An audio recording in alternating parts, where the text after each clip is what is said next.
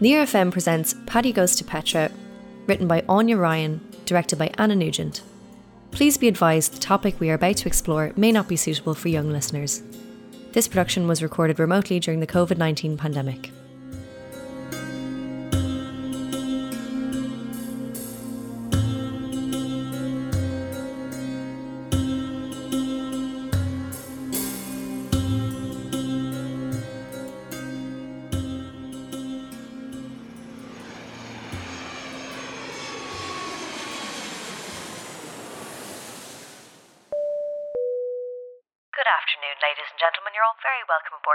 Flight, now departing from Sofia Airport to Aqaba.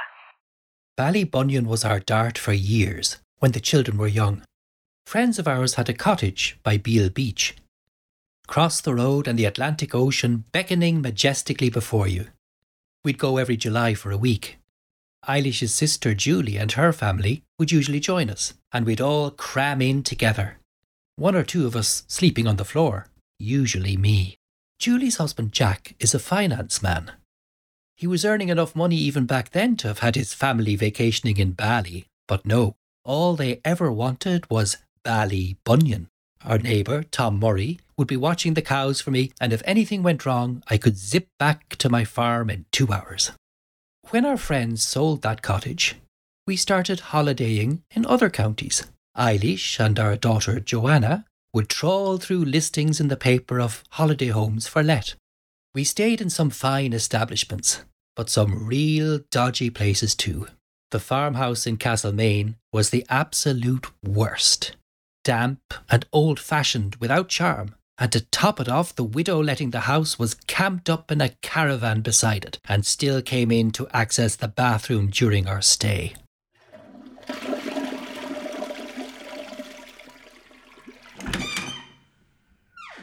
Good morning, Mrs. O'Shea.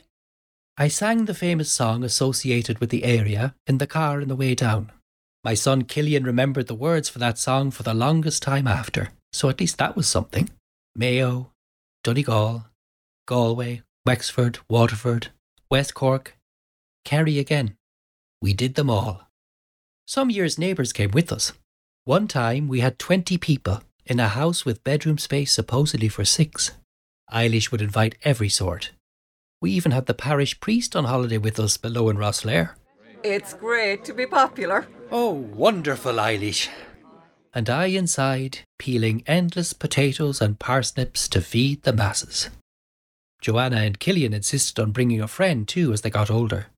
A mutual friend because we could only fit one other in the car, so we used to bring Sadie Tierney from the village. They both got along with her famously. I would have stayed travelling Ireland forever. But aged 11 or that, Joanna started to inquire about holidaying somewhere foreign.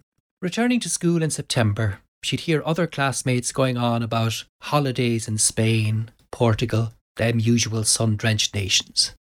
Eilis absolutely spoils the kids, and she got infected with equal notions of exploring Europe.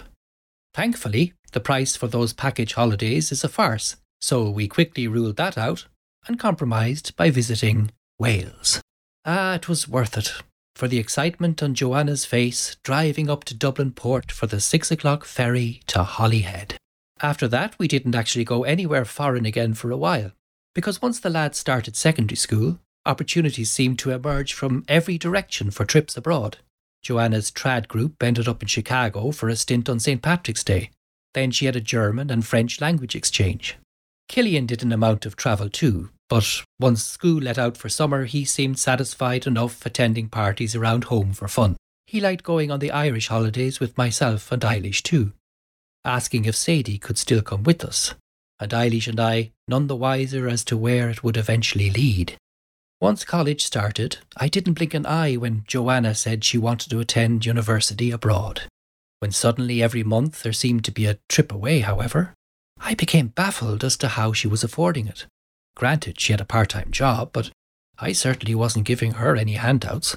Ryanair, Dad. It's unbelievable.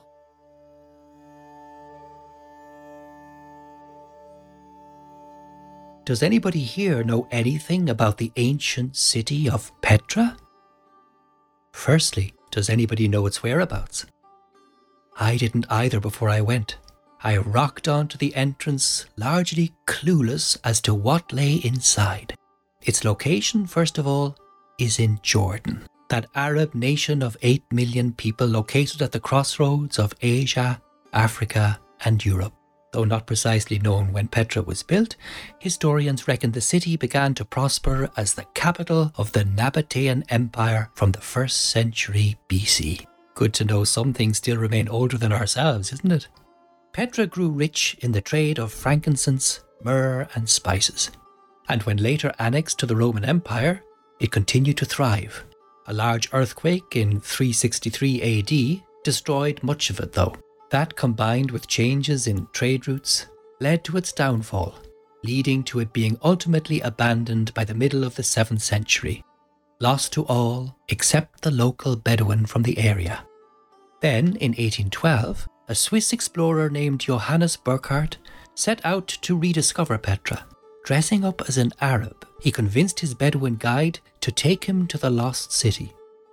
Since then, Petra became increasingly known in the West as a fascinating place where great natural, cultural, archaeological, and geological features merge. Well, what do you reckon? Would you pay for that coming from my mouth while you walk around Petra? That was the plan, anyway. I figured if I was going to stay there long term, being a tour guide was ideal. Myself and my Bedouin friend Faraj sussed that I'd do well basing myself at the start of the trail, easily snagging tourists for a guided walk. Faraj then would appear halfway through the tour, promoting his donkey rides for the remainder of the trek. Not that it's a competitive environment in Petra between Bedouin for business. Quite the opposite, in fact. Petra acts as one big factory from which all the locals can eke some sort of a living, whether it's through donkeys, camels, or selling souvenirs at stalls dotted along the trails. Of course, it's expensive to enter into Petra to commence with, as myself and Eilis discovered that first morning. Right, Eilis, there's a 50 JD entrance fee. That's about 65 euro. Uh, no, that thing about 1 JD is the price for Jordanian nationals. Pity we didn't know earlier, and you could have plastered us both in your fake tan. Pretended we were natives. Like they wouldn't check our passports. That and the fact that the only Arabic we know is Shukran. It's easily worth that. It's one of the new wonders of the world. Thankfully, I convince her. We walk towards Bab al Siq, Arabic for gateway to the Siq. The Siq being a natural splitting of the rocks. Eilis has her head cocked to the air, as though she's already spotting the intricate tombs. Something noteworthy, Eilis? Just clouds that will no doubt unleash atop us within minutes. As it happened, weather wise, it couldn't have been a worse day to visit Petra. That murky sky that's been lurking since morning begins bucketing down as we enter the Siq. The Siq being a narrow gorge over a kilometre in length caused from a natural splitting of the mountain. Plenty of shelter, anyway.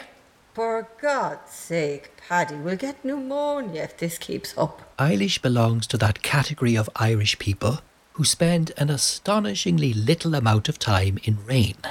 She's straight from house to car, car to work, with little reason to ever be outdoors in wet weather, apart from the odd search for me down the fields if I fail to return from the farm for my dinner. Eventually, the spillage lightens off and we make it to the Treasury, or in Arabic, Al Khazna. It's one of Petra's most magnificent facades. Almost 40 metres high, it's intricately decorated with Corinthian capitals, friezes, figures, and crowned by a funerary urn. Do you reckon many people turn around upon making it to this point? Ah, Eilis, let's stay going. It's softening up again now. It wasn't, however. Ten minutes later, even wilder weather resumes, and Eilis and I sprint like Olympians for a cafe along the street of facades. Look, we'll come back tomorrow if the conditions stay this damp. Couldn't we postpone our trip to Amman? The guidebook doesn't label it an exciting capital. Since when did you become a stickler for guidebooks? In fairness to Eilis, The weather in Petra is an unexpected adjustment after the heat we experienced down in Aqaba, Jordan's port city along the Red Sea. We've spent our first two days there, 24 and 25 degrees Celsius respectively, to correspond with the calendar dates 24th and 25th of December. You wouldn't have registered it was Christmas. Our dinner consisting of falafel and hummus at a plastic table on the main street of the city. In October, Eilis had approached me first with the idea. What do you mean, miss Christmas? Take sleeping tablets and snooze through it. No, Paddy. Like, go away. Fly somewhere the festivities won't be so on our face. I still didn't know how she'd actually cope being away for the day itself, though. Even at Sofia Airport, she was tapping her Ryanair app 90 to the dozen to decide our fate as we queued up for our flight. We'd flown to Bulgaria on the 20th, and the plan was Jordan on the 23rd. Oh, I'll message Julie and tell her we'll be home for Christmas Day. There are seats on the flight back to Dublin tomorrow. Yeah, maybe Sofia was enough of a break for us. I'm kind of nervous about Jordan now. Usually, Eilis loves the airport, sipping a coffee, people watching. Here I can tell she's on edge. I don't remember security checks like this before Morocco. I was feeling the same myself. Syria, Israel, the West Bank, Saudi Arabia, Iraq, Egypt. Could a country ask for more intimidating neighbours? At least flying from Ireland, you can have the crack with other passengers before boarding. Well, lads, have you been to this patch of grass before? Here, our fellow passengers are all just mouthing away in Bulgarian, so it's only each other we have to articulate our concerns. Well, what's the verdict? We should do this, Paddy. We must challenge ourselves. In Petra, I try to get my wife to remember her enthusiasm. We're after another hour or so of walking, and we've passed the majority of significant sites by this time, at least. The theatre, the royal tombs, the colonnaded street, the great temple complex. Just as we approach the Qasr al Bint temple, however, the rain recommences. It splashes us like bullets, so we rush to a cave.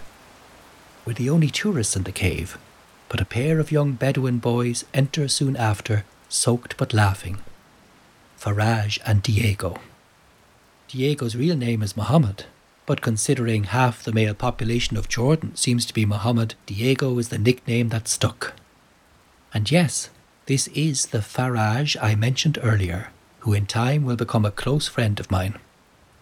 Lads, does anybody ever mention that Johnny Depp's costume department in Pirates of the Caribbean surely found inspiration here? Scarves wrap round their heads, kohl lines their eyes, and curls spring lively to their waists. Right. I'm finished with this, Petra. I can't hack these conditions anymore. Eilis, we've only the monastery left to do. Heat yourself with more tea. Even tea won't satisfy Eilis at this moment, Diego, I want a donkey ride back to the entrance. and she hoists herself up on his animal without haggling on a price and riding off like the Queen of Sheba in a raincoat. Would you like my donkey to take you to the top, laddie? Begod, Faraj, would she carry a man the weight of me?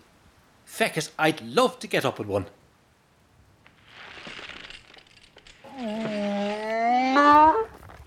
Up I hop, and oh, the ride is worth all the money in the world because Faraj walks alongside me and explains the significance and history of every little nook to me in rich detail. His impeccable English, he says, comes from speaking with tourists every day. He shows me the lion triclinium and why it is so named, due to the two lions carved on both sides of the entrance. And Eilis really misses out in the tea department too. We stop for tea twice in the hour it takes to get up to the monastery. Free servings, because Faraj seems to be a friend of every stall holder we meet along the way. At the second stall, belonging to his cousin, I buy a scarf hand woven by women in the village. Scarves here are the things to buy. 3JD sorts you out with the same variety a local would wear. Faraj assembles it correctly on me. Often I wear tweed caps at home, but perhaps this is what'll fend me from the wind in future. Although, another strange thing, the weather turns pleasant almost as soon as Eilis leaves. It's still chilly, but it's dry, and to be honest, I wouldn't want it to be any hotter with all the steps you have to climb. I'm off the donkey for the final ascent, despite Faraj's assurances she won't misplace her footing. See? Nothing will happen. Faraj has jumped back atop her. Riding the donkey, he gets requested for so many pictures. Postcard perfect for what you imagine a traditional Bedouin boy to be. Is it for the attention you wear that eyeliner, Faraj? They're selling kohl at the next stall we pass, so Faraj picks some up and asks me if I want to wear a bit. This is going to sound strange, but I have actually worn eyeliner before. Joanna used to occasionally ransack Eilis's makeup box, and I was her model. She'd get a real kick from applying it on me. One day, Joanna was homesick from school, lying off in bed. So to cheer her up, I let her make me up. She was really going for it. My eyelids were painted emerald, my blush was deep purple, and I had orange lip gloss glazing my lips thick as marmalade. Next thing, the phone rings, and I hear that Cillian is after getting a fall in a football match and he'll probably need to be driven to the hospital. Eilis is working, so down I dash in a panic, and into the school I go, a face like Dolly Parton during a stage show. Did I mention my hair is bunched up in pigtails? Jesus, what must have been running through that teacher's mind when she saw me? I think that same lady turned up at the funeral, actually. I swear she was still looking at me weird. Most people stop once they reach the monastery. It's one of the largest monuments of all Petra. It measures over 47 metres wide and 48 metres high. The space was used for the meetings of religious associations and dates to the 2nd century AD. We continue on toward the viewing platform further on from the monastery that provides a stunning view over terrain for miles beyond Petra. I feel like I'm in a biblical scene. Faraj knows another path that will take us to further heights for an even more spectacular vista. We wind our way to the hut of a Bedouin about the same age as myself. He has a fire lighting in some sort of tin bin contraption. To boil water for tea, he offers us several minutes later. More tea. They're worse than the Irish here. Faraj and I use the flames to warm our hands too. It's relaxing just to sit here. On the edge of this mount, it's as though we are cavemen. It truly does feel removed from all else in the world. I wonder why he even bothers with the stall, because it's so hidden. But maybe that's the charm for the people that stray here. You do feel encouraged to sit a while. He sells jewellery too, handcrafted pieces all displayed on tables to the rear of the tent. While Faraj and the owner converse in Arabic, I inspect the necklaces. Think about buying one for Eilis or Joanna. Although, if I buy one for Joanna, it could be years before she receives it. Such sporadic rates she visits. It's funny with Eilis too. Whenever I buy her something, she usually criticizes my taste. Then, when I stopped buying her gifts, she got upset and told me she still wanted me to buy her pieces even if she didn't like them. I imagine this is some spot at sunset. Even better to watch the sun rising. If you like to see that, then stay tonight in my cave. Hello, Eilis. Restaurant reservation. I, I don't know if I'm going to make it down in time for dinner now, Eilis. I, I, I'm sleeping in a cave here. yeah, w- with Faraj. Uh, I, I won't have to pay another entrance fee tomorrow if I just stay here overnight. I want to be up at sunrise and explore more of the trails. The bus isn't leaving until three for Amman tomorrow, right? I'll be back by then. Yeah, we'll have plenty of time with each other in Cyprus. Cyprus? We've still a week booked there after this. We're meeting Julie and Jack in Palos for one of those all inclusive package hotel breaks. A relaxing trip. I hope. I used to love travelling with Julie and Jack, but it's turned awkward since Jack had an affair last year. We didn't find out much details of it, not even who the woman was. Someone from his work, we reckon. You can tell the difference, though, between the before and after, even if we meet them for an hour to sip drinks. I suppose after something like that, it can never really go back to how it was. The one topic they do get mutual pride in discussing is their children. But with Cillian gone, they're afraid Eilis or myself will get upset if they talk of them. So that'll be the week facing me in Cyprus. Everyone trying to be polite and pretend nothing is too amiss. Good evening, ladies and gentlemen. This flight to Amsterdam now is ready to depart. Attention passengers, this flight is landing in Brussels in approximately 10 minutes. Good morning, passengers. Your captain speaking aboard your flight to Morocco. Train to Krakow is now boarding at platform 16. Please make sure you have all your belongings with you. Booking a multi destination trip, though, I do believe is a good idea. You're not sad leaving one holiday because you're straight into another. In fact, seldom Eilis books a single destination anymore. We've covered most places in Europe with a direct flight from Dublin already. Last year's multi trip was madness, however. Eilis didn't want Christmas at home either then, but we weren't brave enough to call quits on it completely, so what did she do? Only sandwich Christmas between two holidays. Grenoble before Christmas, and then left again on December the 27th for Wrocław, Poland. You can fly there from Shannon, you see, but by God, it doesn't matter what airport you fly from after a heavy session St. Stephen's night. Your own fault for going to the pub. I had to go to the pub. Considering a big group from our community had gone hunting the wren to raise funds for charity, all in Cillian's honour. It was nice, mind you, Wrocław. After that, we moved on to Ukraine. Eilis wanted to go there because the currency is great value at the moment after the Troubles. Although I nearly did have divorce papers on the table when she told me that instead of actually flying from Kiev back to Ireland, we were in fact busing it the entire way back to Wrocław. Travel time 18 hours. All flights this trip, I insisted. A snowy Sofia was actually nice. It had that winter wonderland feel when we arrived. As a city, though, I'm not sure how I'd rate it. I didn't get much of a chance to explore. I normally just follow Eilis to wherever she marks out to go.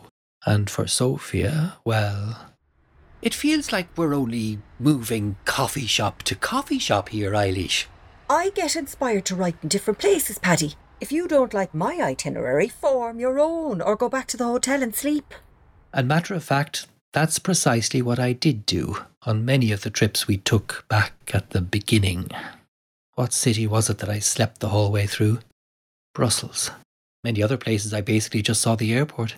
I honestly just couldn't find motivation to get out of the bed. Budapest, Stockholm, Amsterdam too. You could at least make an effort to see the Anne Frank house, Paddy. Haven't you read her diary countless times? No, I can't, Eilis. It's too hard thinking what those people went through to try and stay alive when my own son. In Oslo, Joanna's friend put us up in her studio apartment. The ingenuity in that, from Joanna's perspective, was that I couldn't just stay in her friend's apartment all day long. Eilis had her told on the phone. In Paris, he did his sightseeing from the hotel balcony, Joanna. Rome, he wouldn't even stray out for a pizza. That's when Joanna came up with the idea to go couch surfing.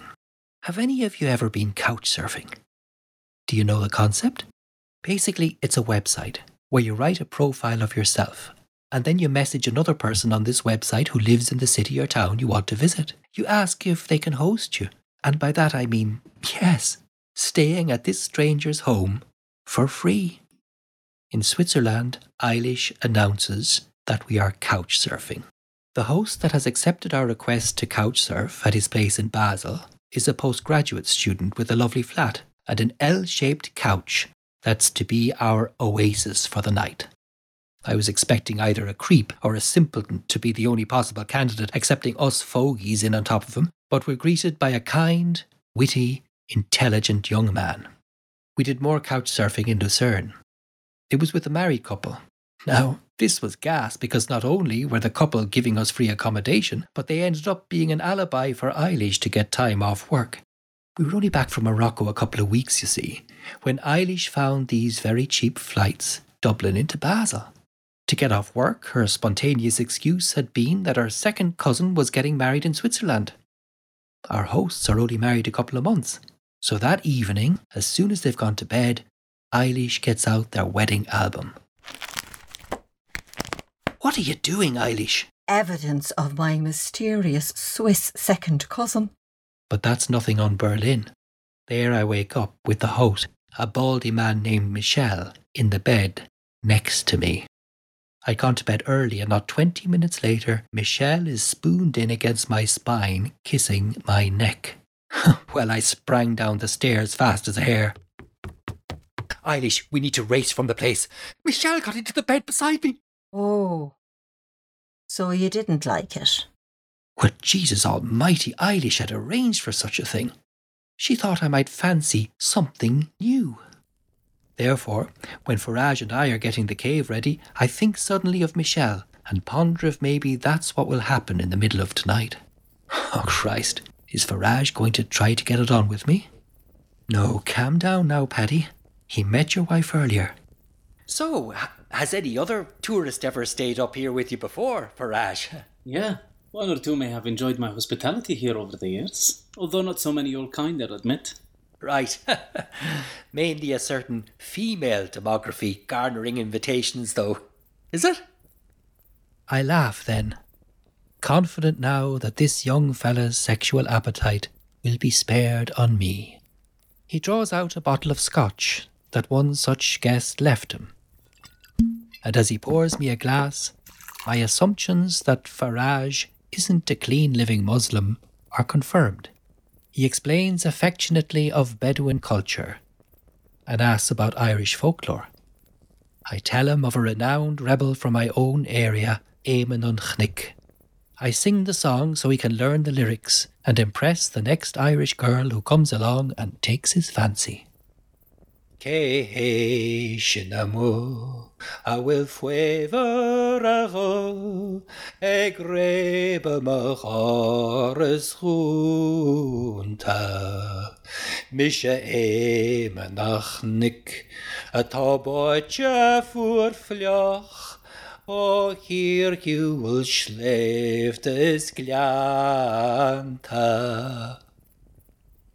They sing that song at the funeral. It was probably completely inappropriate. But Cillian played Éamonn an Chnoic in a local production of it two years ago. And that's what he sang. The cave is surprisingly warm. Faraj gives me his coat from a pile of clothing he keeps in the corner. Diego arrives with a lamb dish that his mother has cooked. He thinks nothing of having trekked thirty minutes from the village up to quell our hunger pangs because hospitality is of utmost priority in Bedouin culture. That, and the fact that a few other Bedouin friends are facilitating a sleepover for three Danish backpackers in another cave further up. Begod, lads, the excitement of the globe congregates here. It's good to share some banter with these young men. For a few minutes, I sit back and imagine it's my son here. He reminds me of Cillian, this Faraj although they couldn't look more different. Cillian with his blue eyes, fair hair, and tall body. Being in the cave with the boys, in fact, reminds me of the time I brought Cillian to his first university house. We introduced ourselves to his future housemates. I was staying the night with them after the drive down, and this lad called Freddie, who was renting the bedroom opposite Cillian's, asks, Do we want to start on the rum? God, for the night that's in it, I'll have a shot. And out we go. Normally, a young lad wouldn't want his father with them on the first night of college, but Cillian was confident like that. Even joking to the girls we met out that I was a mature student. Then we got back to the house. The two of us together, so merry and exhausted, we got jumbled as to what bedroom was his, and turned out the two of us passed out on the bed beside Freddie. I think all the friends from that house turned up at his funeral. Some of them even called in for chats in the days and weeks afterwards. They've all been great. They know how close I was to him. Lord, is this cold thing waterproof? I'm fine, Faraj. I'm just thinking about my son. He would love this. You should bring him some time. You've free accommodation now. Sometimes I do that. I don't bother mentioning that he's dead. If they don't know it already, I can't really bring myself to tell them. The bereavement counsellor said that it's a common thing to do while processing loss. Bereavement counsellor. I finally gave in and attended one. Joanna brought me a bundle for my birthday. Six counselling sessions for the price of five. I'll just take the five if you don't mind. I thought the counsellor would be pleased with me lightening her workload. We'll see how you get on, Patrick. Just take small steps, Patrick. One foot in front of the other, that's all you have to do. I actually did 13 sessions in the end, imagine. After the incident last year, I couldn't refuse support. It was last October Joanna gifted me that voucher by post. She hasn't been home since she left. We've offered to buy her a plane ticket home from Rio numerous times, but she maintains she's too busy, and she has a Brazilian boyfriend now, too. What's for her at home anyway? Maybe staying away is her coping mechanism.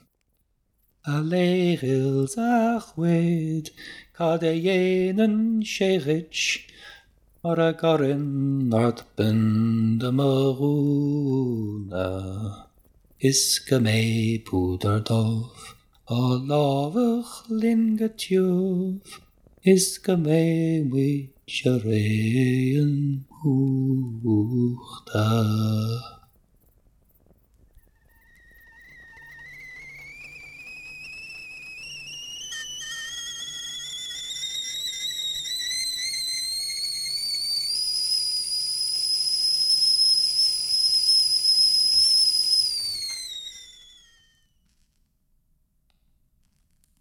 I can't even remember the last time I woke in Ireland without an alarm. Every morning it hits you. Your son is not about to hog the shower. Cillian's dead. No snooze button for that. The aroma of sage tea on the boil fills my nostrils. I fill myself a piping hot glass of it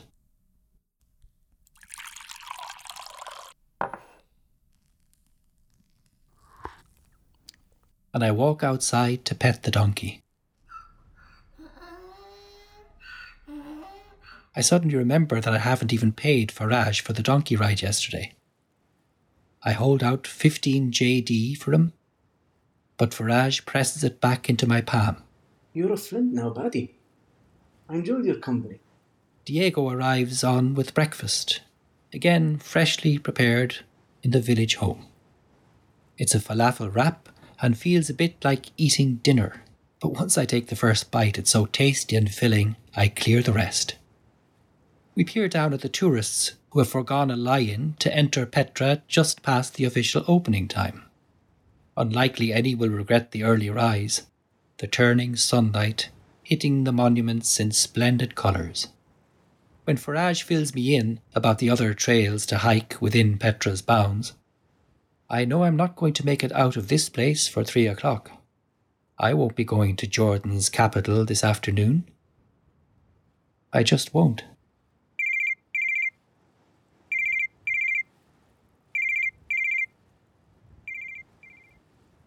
Look, you go to Amman with them Americans you met having dinner. I'll follow on there later this evening. I'll get a taxi if needs be. Can't you sit in cafes, do a bit of writing, Eilis? Don't you love that sort of thing? Ah, marriage. It's interesting, isn't it? It was everything I ever imagined at first. I suppose it's only natural as we grow that the relationship grows too, though. What happens when it blooms into a different flower to the one you thought you'd planted to begin with? Paddy, I'm going to start having sex again. This was in Marrakesh. Eilis and I haven't had sex in years, even since before Cillian's death. We're still sleeping together in the same bed, all right, but an arm draped atop one another the occasional morning is as tender as we play. Uh, all right, Eilis, give me a minute to check my machinery's in order. Not with you, with Samu and Omar. From the cafe? You can't be serious. Samu and Omar are middle twenties at most. Well, I hardly want to get atop your rusty engine when these young guns accepted my request. Request? I approached them about the idea. Look, my therapist encouraged it. Eilis sees a therapist also. Obviously, a different one to mine. I just want to be flesh. Get my body moving again. Why are you even telling me this? I want you to be in the apartment while it's happening, just in case it turns dodgy. And so a couple of hours later, Simu and Omar are closing down the shutter of the cafe where we've been eating breakfast the past few days.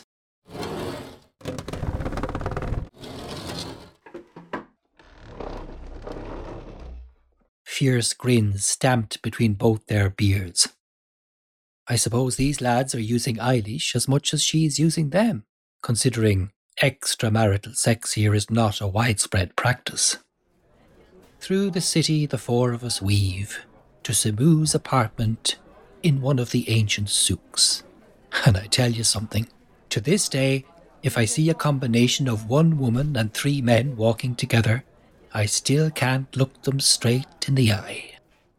Inside, Omar feeds me tangine and sets his laptop up in front of me, asking me if there's anything in particular on YouTube I'd like to watch. Could you stick on a hurling match? So a rerun of the 2016 All Ireland final between Kilkenny and Tipperary is blaring out to divert my attention from the bedroom affairs. The two boys take it in turns with Eilis.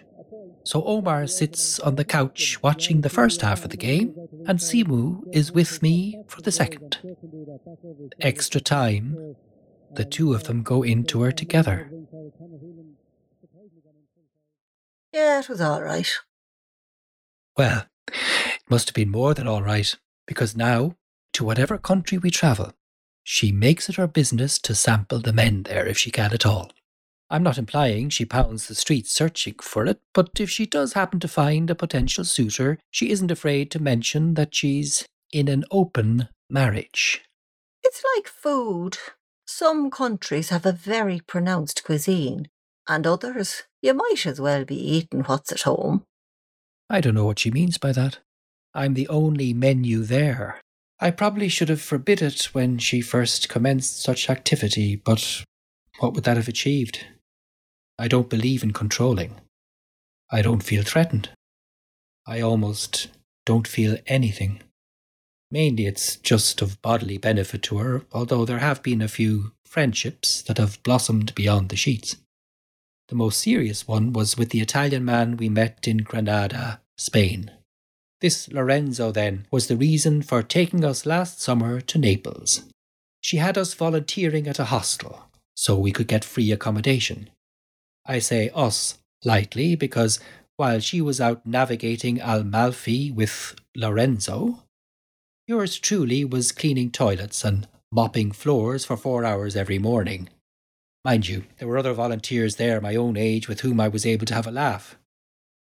Phil, a witty Yorkshire man who was sick of Sheffield, and Nick, an ex Navy officer living off his pension in the heat. Our banter lacked a little, of course, when Eilis started to bed them too. Not that I was deprived. The paid cleaning lady, Illyria, actually wanted to get it on with me, but even when romance was there for me on a plate, I had no desire for it.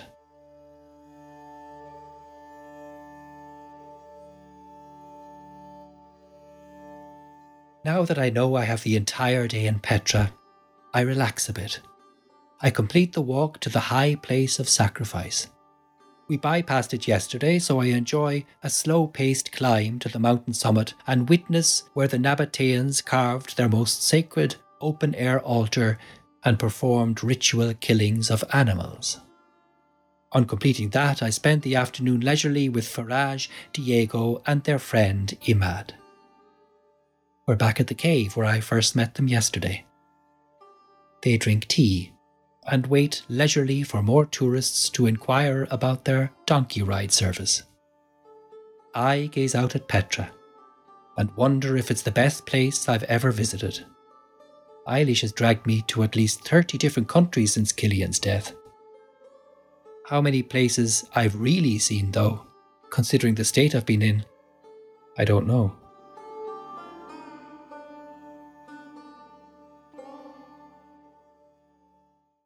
It's a bit of money Cillian had in the bank that we usually draw from to fund these flights.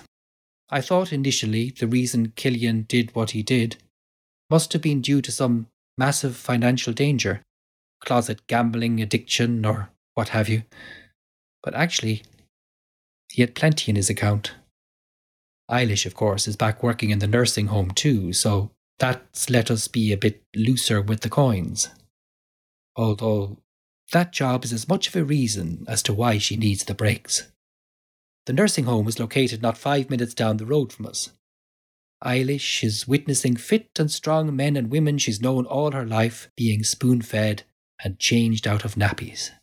We've got to enjoy this earth while we're able, every inch of it. Unfortunately, I'm going to miss another bit of it now, though, because I make the decision not to go to Amman at all. I don't know if I'm going to make it to Amman now, uh, Eilis. Uh, I'm after losing my passport. I haven't, of course. Matter of fact, as I speak to her, I'm clutching the passport in my left hand. Yeah, I, I had it in my pocket coming in here. I, I know you always warn me to leave my passport at the hotel, but I, I, I brought it for identification, uh, to do the currency exchange, remember? I feel bad lying to my wife, but there's no way she will let me stay on here otherwise. You fly to Cyprus. Jack and Julie will be with you over there, at least. I, what else can I do, Eilis? Uh, you, you brought my suitcase with you? Yes, I thought it'd be easier while I had a lift. Does that include my phone charger? I presume so. I shoved everything we had at the hotel room in there. Well, I, I'll be off grid once this battery dies, so. My phone is one of those ancient jokes you can't even buy a charger for anymore. Look, all I can say to you is that I'll fly on to Paphos as soon as I locate the passport. Don't sound so annoyed, Eilis. It's not that big of a deal. Just as well the phone dies at that point. I know full well now that I won't be going to Cyprus, and I'll take a week here instead. I suppose this'll be my constant attire for the week. The good thing about the Bedouin coat, at least, is that no one really knows what's under it. I have my wallet too, with plenty of cash inside, with what I exchanged yesterday. And it does instantly feel like a weight is lifted from my shoulders. Whether it's that I don't have to spend a week performing platitudes with Jack and Julie, or that I'm going to finally have a week without Eilis dictating my actions, I'm unsure. In fact, having nobody at all poking their nose in is a treat. I'd go as far as saying everybody in the county back home knows what happened to me. Nothing glamorous about getting recognised for tragedy, though. No stares in Wadi Musa, anyway. That's the town beside Petra. It's got a charming local pulse to it. Not just a tourist trap. I've strayed in for a mug of milky tea, but the barista of the cafe I sit in, however, boasts he has an Italian coffee machine. I'll let you in on a secret. I've never tasted a cappuccino, despite all the coffee shops Eilis has dragged me to. You know what, sir? I'll try one. I buy a small box of baklava as a gift to Faraj. I asked him earlier about accommodation in his cave for the week ahead. Stay as long as you want. I have those lyrics to learn, remember? Faraj has arranged for Imad to collect me in the town and give me a lift out to the Bedouin village. Imad is in shopping to get furnishings for his apartment that in the coming weeks he will begin to rent to tourists. And that's an indication of how my week in Petra goes a mix of studying up the ancient civilization that inhabited this kingdom and becoming familiar with the current people residing here today. I complete all the recommended trails and navigate new ones. In the evening time, I hitch a lift into Wadi Musa. I sit with my cappuccino and by the time the week is up, I'm beginning to see the allure of coffee shop life. I buy a copybook and pen and write notes while I'm sipping. It's amazing what thoughts come if you put a blank page in front of you. Oh, Cyprus is far more up my street, Paddy. Eilis is on the line via Faraj's phone. I- have enjoyed my week so much too. Uh, thanks, Eilis.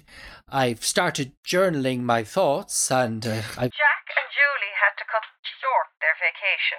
Jack had a crisis company meeting, but I'm doing fine. I've bonded with this brilliant man called Stefan, an Austrian human rights lawyer who is in Cyprus studying the conflict zones on the island. Oh, oh, well, I've uh, still had no luck with the passport. The um, embassy won't be able to process it for uh, a couple of more weeks. Right. Call me when it's sorted. Stefan is due to be here for another few weeks, so I can stay with him. All that, and I fretting about whether the woman would speak to me. Another week in Petra awaits. I can't believe my luck, even if it seems the strangest of bargains. I'm smitten with my days here now, exploring the nooks and crannies of Petra itself, and then in the evening over coffee, the nooks and crannies of my own emotional arena. Unfortunately, though, when Eilis is back on the line the following Tuesday, my plans are in for a detour. Somebody from the Austrian sauna club back home saw him with Eilis on the beach and sent Stefan packing back to his wife. I thought Stefan was a bachelor, Paddy. Did he ask if you had a husband? Yeah. I don't think they have quite the same arrangement as us. Listen, I'll just come back to Petra. I get a rude awakening at this point. I don't want Eilis back over here. This period away is only beneficial if she isn't part of it. No, I, I think it'd be better if you go back to Ireland, Eilis. Don't wuss out now, Paddy. Say exactly what you want to say. Listen, I'm in a bit of a situation out here. I, I, I've been kind of involved in my own romance, you see. Uh, a, a romance with myself, kind of thing. I, I, I think I want to live here for a bit. You know, uh, uh, alone. Last year I was in such a bad place emotionally. I didn't think I could take another day in such low form.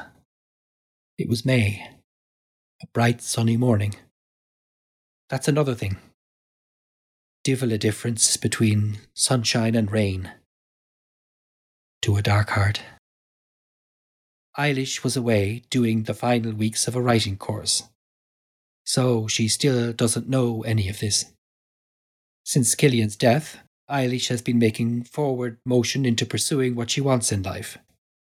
Considering she's always been scribbling down ideas for scripts, she took a year out from the nursing home to learn her craft properly, attend various film and writers' festivals. It wasn't like I needed anything domestically while she was away. We usually have volunteers living with us in the house now. Similar to our arrangement in Naples, Joanna created a listing on one of the volunteer websites after Cillian died to get someone to help me out on the farm. I wasn't able for the workload on my own. Buckets filling with tears instead of cattle meal. A Moldovan couple were volunteering with us at the time. We always make the volunteers aware of our situation, so if I burst randomly into tears or do something seemingly crazy like blast slitters through a window because I want to remind myself of all the times Cillian did that, they'll know. It's an act of grief. Gabriela's job was cooking meals and keeping the house clean. Her boyfriend was assisting me with the cows. Jesus, when I recall it, what must have they been thinking when they found me preparing to swing from that rope. They've come from a country of rampant poverty. And there I am, all the spoils of the world, bar a living son, about to throw it away easy as that. After that incident, they looked after me like a royal, and in broken English coaxed me back to a positive mindset for living. I think they did tell Joanna, though. That was maybe how the counselling sessions came about. Since then, some days the pain is still overbearing. And actually, the reason I carried my passport that day into Petra, yes, I needed it for the currency exchange, but also because I knew in Petra there were tall desert canyons. Surely they could be an ideal place to slip.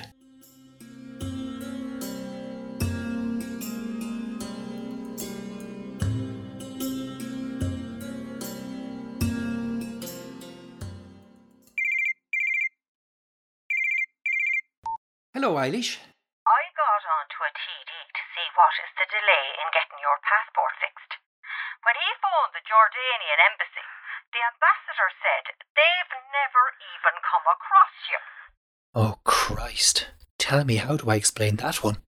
Look, I, I, I didn't go to the embassy uh, because uh, I, I really like the old passport and, I, and I'm hell bent on finding the old one with all the stamps in it and, and that. Bull, Paddy. What are you playing at? Are you proud you're embarrassing me? What's embarrassing? We go on holiday together and you've never come back. People are beginning to talk. And worse, I can't contact you. I've given you Faraj's number. All I hear when I dive out of the donkey neighing. Well, y- you know my location. Yes, and that's why Jack is dropping by there. Jack's coming. He has a business meeting in Dubai and is doing a layover in Jordan so he can come down to Petra himself. Tomorrow he'll be there. Tomorrow? The following morning, I watched Jack shimmy into Petra. I was kind of expecting something like this to happen. Someone to come over. Makes sense that it's Jack, and he on a constant globetrot for work. Jack has a business meeting in Dubai and is doing a layover in Jordan so he can come down to Petra himself. I'm standing by the treasury as he enters through the Siq. He's in the best of gear sunglasses, a sleek tracksuit, and top of the range runners to complement his swagger. Jack is always the epitome of cool. How's she cutting, lad? Jack and I have a relationship lots of in laws have with each other, I suppose. We appear to know each other well, yet on a deeper level, I almost don't know anything of him. Jack was married to Julie before I even started going out with Eilis. They're the only siblings in their family. And with me being an only child myself, Jack is actually the closest male family member I have in my life. Now, anyway. We hike the main trail together as far as the monastery. We sit at the cafe there, sipping two piping hot teas spiced with cardamom.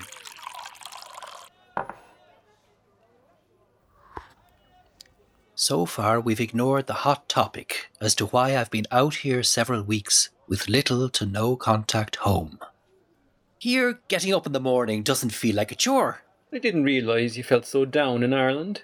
It's a strange feeling to have the landscape you once loved now loath with painful memories. Maybe my release here comes simply with not dealing with the farm or the household. By household, you mean Eilis? I suppose. Actually, Jack, I want to chat to you about something. What was going on in your head last year when you had your affair? I don't mean to pry. I'm just trying to find correlation in what you found last year with that woman and what I'm experiencing. Jack had been forthright with Julie that he'd fallen in love with the other woman. Well, Paddy, if you liken life to writing a novel, it was like I'd interrupted mine with a plot twist. One that felt admittedly brilliant. To me, anyway. Ultimately, I couldn't find the confidence. It would have thrown too many other characters into disarray. Look, Paddy, Eilis instructed I convince you to come home. You're the only writer of your novel, though. No one else holds your pen. Jack's flight leaves Amman Airport at 8:40 in the morning. He has a seat booked for me, but I don't depart with him.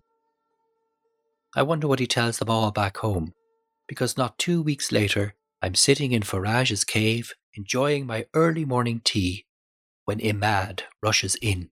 Three Irishmen just checked into my apartment, Paddy. They are looking for you. No, not Jack. By the weight of Imad's descriptions, I decipher the three potential candidates are six foot eight inch tall John Beag.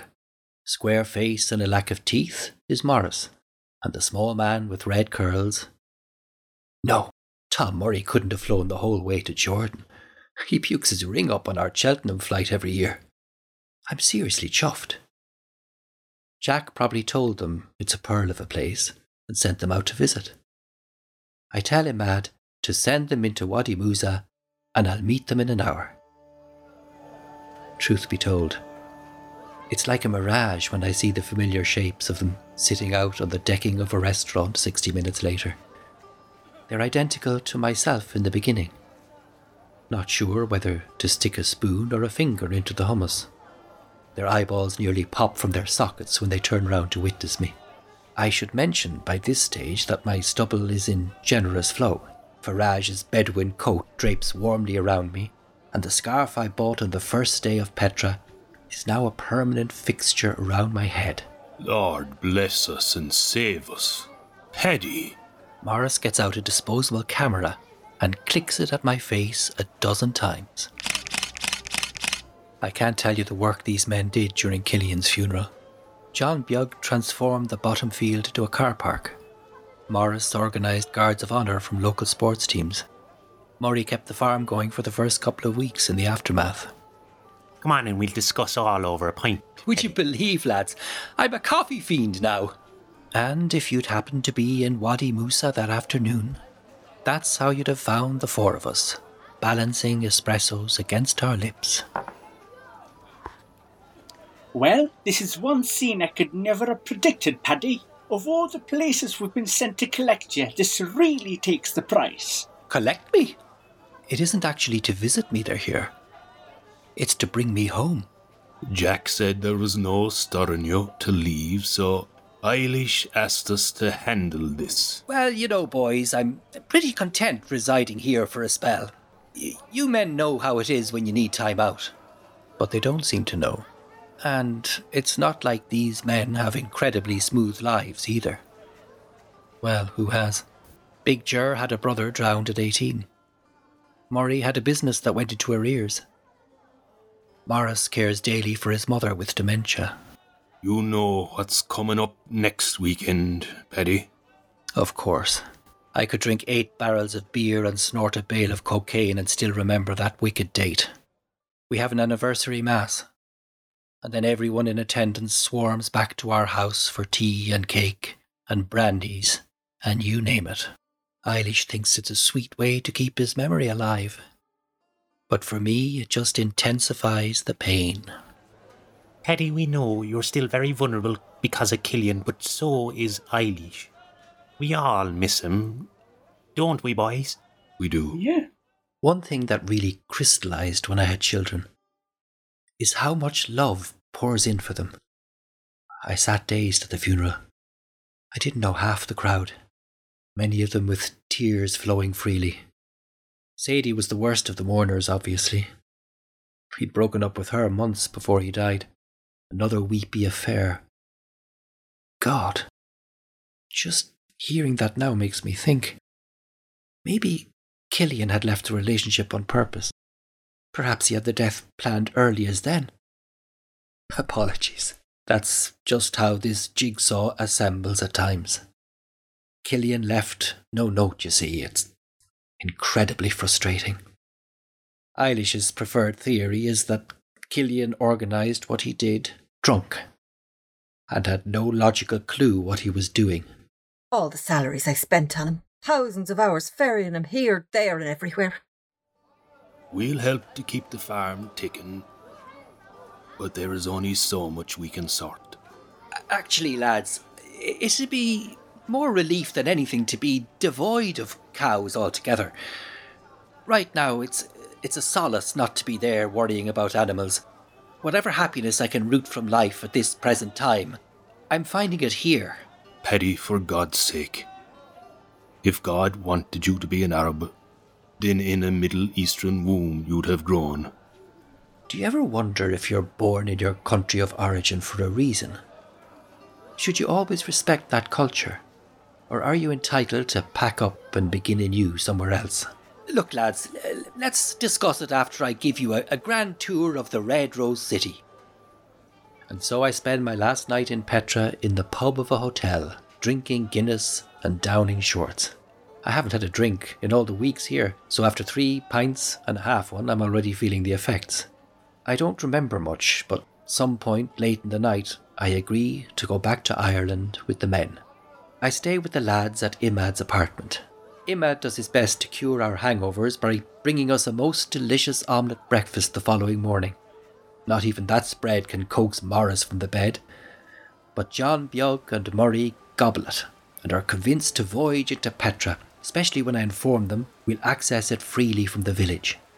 Unfortunately, with such rain, it's the same stop start sort of a day as I endured with Eilis. Still, I cover as much of the main trail as I can, and naturally the boys are enamoured by it. I meet Faraj by the monastery, but he's in the middle of leading a tour, so I don't get much of a chance for conversation. I thought your plan was staying for a few months, Paddy. I take off the coat to return to him, but he insists I keep it. Are you serious? Thanks, Faraj. Morris rings to say he has a taxi booked for us back to Aqaba in an hour's time. Our flight home is tomorrow. We boot it back down to the entrance, and as Morris shops for a fridge magnet for his mother, Murray requests we check we've all required documents before we speed off. Wallet? Check. Passport? Lads, I'm serious. I've checked everywhere. I have genuinely forgotten my passport. Uh, no, honestly, I don't have it, lads.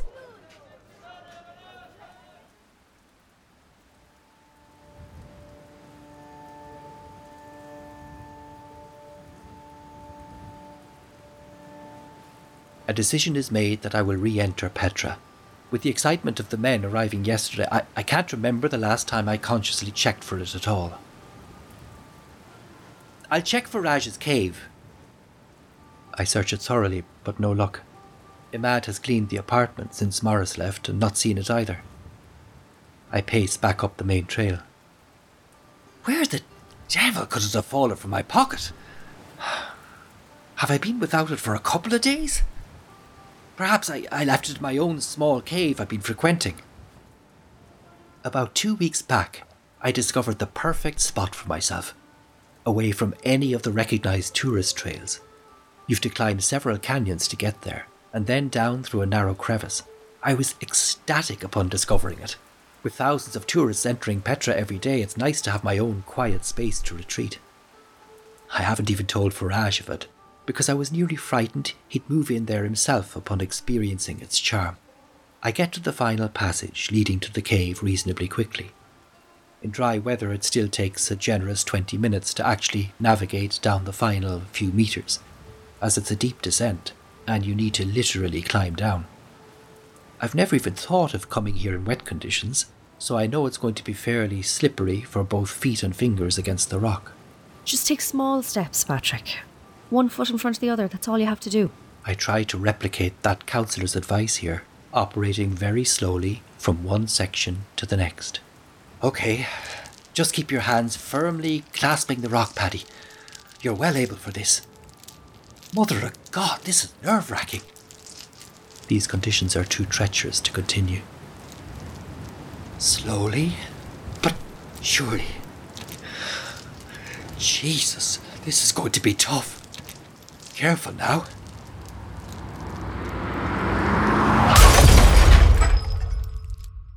I was in a car crash a few weeks after Cillian's burial. Probably wasn't safe for me to be driving from the shock of his death. Miraculously, I emerged from that without injury. But I'm suspicious the pain I'm feeling now compensates for what I should have felt then. My body aches like a bomb has detonated through it.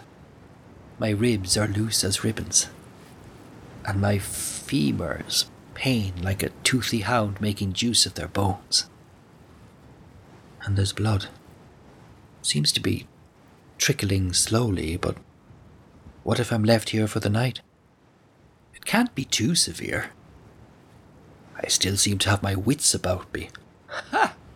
Wits great wits now in carrying around an uncharged mobile phone, and you stuck down here, Paddy. Jesus Christ. You need to be a man of primal energy to climb out of here. I won't be found either in this sorry state, and I not even the lung capacity to scream for help. Who'll even come looking? The men might have already driven off, thinking I've rejected flying home. And Faraj won't bat an eye because he thinks I've left already. Imad could assume I've the passport located.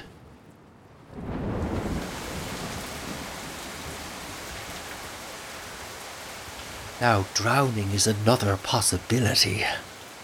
There. Can you see how quickly my negative mind spirals? One technique the counselor advised me to use during depressive episodes involves compiling joyous memories and recalling them in my head over and over. I've created different selections. One of my own boyhood, another chronicling my relationship with Eilis, our initial courtship, that sort of thing. In this situation, I picked my most popular movie of all my memories with Cillian.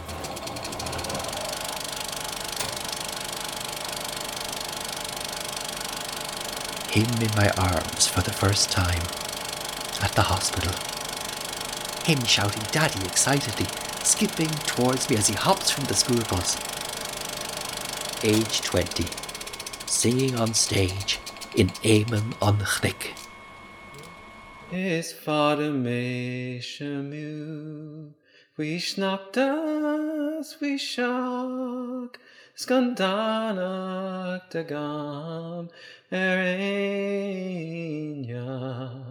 ma runner gun kur, ma shies rock on score, is gan eat a gam, er ein car.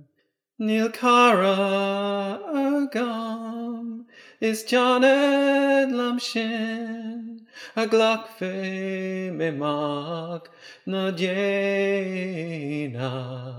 is ga cafe me gyal farik sheer sanag will magwelta. It gets dark. I'm afraid to attempt sleep in case I don't wake up again. Every few minutes, I have a stop start operation towards the bottle of water that I dropped, but my legs are like bricks. I open my mouth and catch what I can of the raindrops. Through the night, my discomfort worsens. I think it's still night anyway. I can't open my eyes. I'm in such agony, all I want is for my fate to be decided soon. Either die or be saved. No, you don't mean that, Paddy. Of course you want to come out of this place alive. The new dawn will surely bring some sort of a search for me. Or will they bother? What if they presume it's my plan to disappear? This was my initial plan, after all. Buzzing in my ear. My nose runs. My head throbs like fireworks are within waiting to explode. And then, next thing, I see him. Him. Cillian? He's in the distance, climbing down a canyon. Cillian! I, I don't know if he's heard me, but he seems to be walking in my direction. You made it to Petra, Cillian! He's too concentrated on his descent down to talk. Oh, get me out of here, son. Thank you. Thank you. He looks the same as before he left us.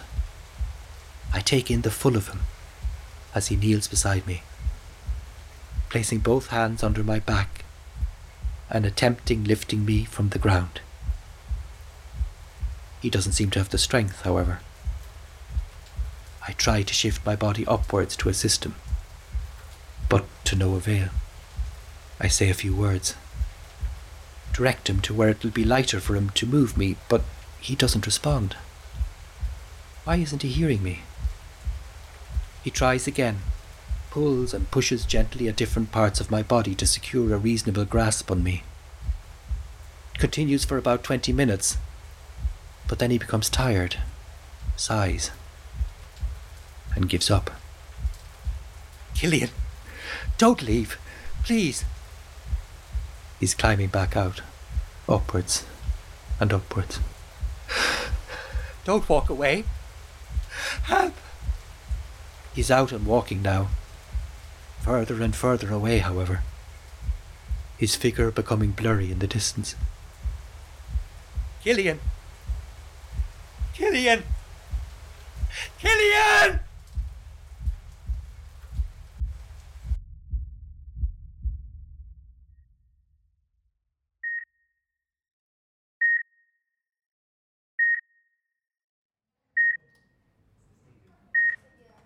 Dad. My daughter's lips dip to mine, and she plants gentle kisses all over my face. Where am I, Joanna? She tells me I'm in hospital in Amman. One of the Bedouin found me just as they were about to call off the search. No. Cillian f- found me. I, s- I saw Cillian.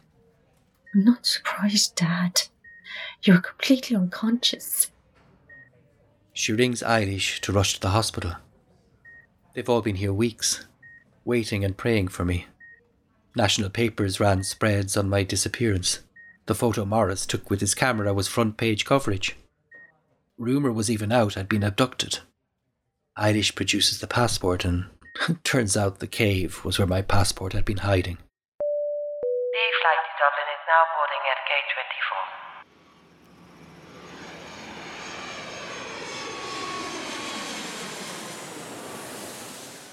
I put up no fight this time, boarding the plane back to Ireland.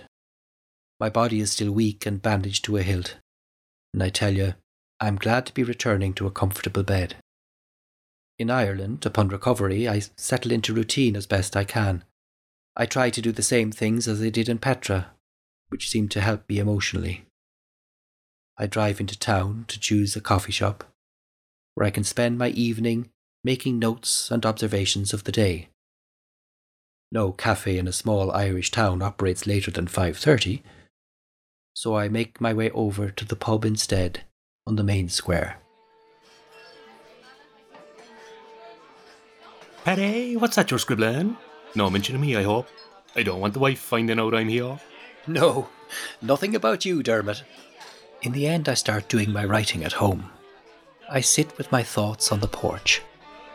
Seem to work most effectively, although I miss the street life to ignite my senses. I find a book club too and join that. I take up a computer class, and one of the first things they show us was how to book flights. So that gets me excited. A fitness class is helping rebuild my strength. I speculated about getting a tattoo. I did get a tattoo.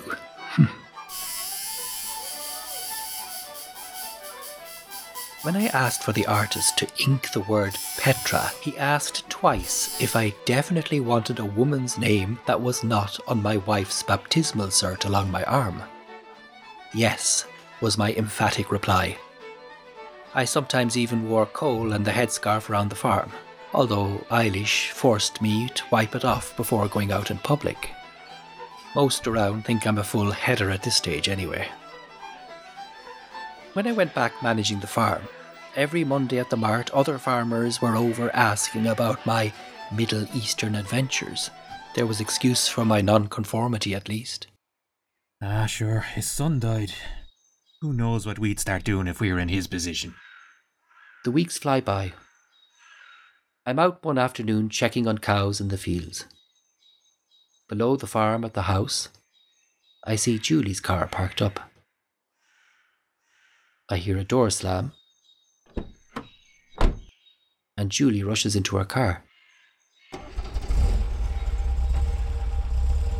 Everything all right, Julie? You're going to knock into the bins. Down they crash. What the hell? That sickly feeling spreads over me when I realize I'm in the same position on the hill as the morning of Cillian's death, hearing Joanna in the house screaming. This time, I'm frozen as the house remains silent. My mind starts operating overtime. If it's anything drastic, I won't have the strength to face it. Joanna, is she all right? When was her flight back to Brazil? Herself and Ricardo have stayed behind in the Middle East to do some more travelling. I bolt back inside quick as I can to find Eilis in tears in the kitchen. What is it? I slept with Jack. Yeah, in Cyprus. But before that, too. All last year. I am the other woman. Stab me with this. I haven't wanted to be alive since Cillian died. I've been making my life into one mess after the other. I look down at the knife she's holding. It's one of a few remaining items of a set my mother had given Eilis and me for a wedding gift, as was commonplace in those days. Our wedding day. All the promises and well meaning intentions. I nearly think about plunging the blade in my own craw for a moment. Instead, I just walk out of the room and go upstairs.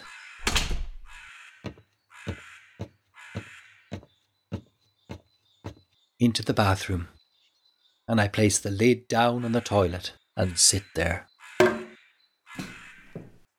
Over the next few hours, I ponder over all of it. Part of me wants nothing more than to drive up to Jack's office, and just as he salutes, a fine kick in the groin so the next time he pulls down his pants near my wife, she's staring at blackberries. I contemplate the evidence Julie showed us in the bank statement before she confronted Jack. All those hotel trips were with Eilis? Was it all in Ireland? Or has she been foreign on his account? She did find some cities suspiciously easy to navigate. Also, no wonder she's yet to be published, or film air a thing, if she hasn't actually been to all these film festivals and writers' weekends she makes out she attended. Then, another side of me thinks of Jack and Petra, talking genuinely about this being the woman he truly loved. Later, Eilis arrived up to check I wasn't drowning. I'd filled myself a bath, but still didn't answer. Next thing, I hear the stepladder outside, and Radu, a new Romanian volunteer who has consequently just arrived the night before, is pressing his face in against the window, and me naked as a newborn in the tub. Eilis ask me check you? Poor chap.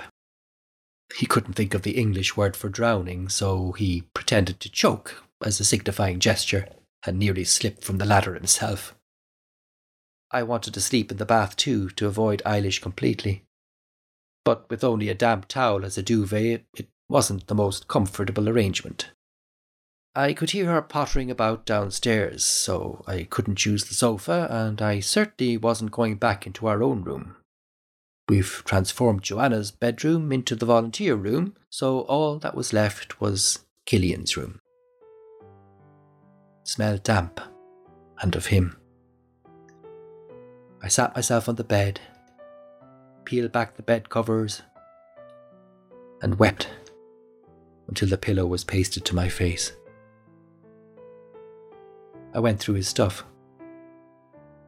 There was a radio plugged into the wall, pens on his desk, his books on a shelf, clothes dangling in the wardrobe, several framed pictures lined the wall. Two of him and his friends, one of him and me. On the bookshelf, I find a travel book on the Middle East. I can't believe it. As far as I can remember, Cillian never mentioned any plans to visit that part of the earth. When I open it, though, he has landmarks highlighted and tourist information underlined. There it is Petra, with an asterisk alongside it. Later, I go downstairs to boil the kettle. I've brought back mint and sage, and I fancy a cup of Bedouin style tea. By right, Eilis shall have left the house to do her night shift in the nursing home. It's about two o'clock in the morning, but instead, she's come home for a break. Right now, she reminds me of the girl I first met. My first glance of Eilis was her standing outside at a dance hall, bothered because her date hadn't shown up. Go if you want. Go to Jack. If it's him you want. Love. That's the main wonder of the world. Seriously. You'd be hard pressed to watch a mightier spectacle in the Colosseum as two hearts falling head over heels. And name me a love triangle without complexities akin to the Great Pyramids. She needs to go back. Her break is up. As she leaves, she touches my hand. I hear her close the front door, start the car, and imagine a couple of restless patients waiting for her at the nursing home. She'll tuck them back in bed, read them a chapter of a novel, give them their pills. In this house, maybe it's not worth attempting sleep either, as upstairs Radu is snoring loudly. Instead, I go find my notebook and open a fresh page.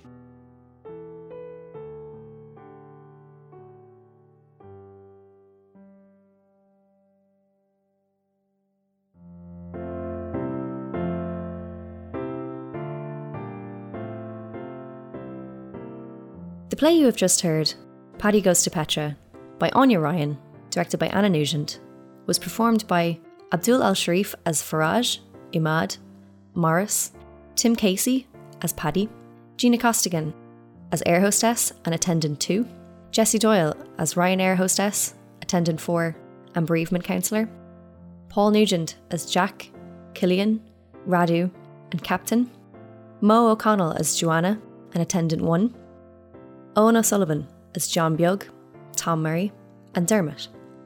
Fiana Toibin as Eilis, and script consultancy provided by Claire Monley.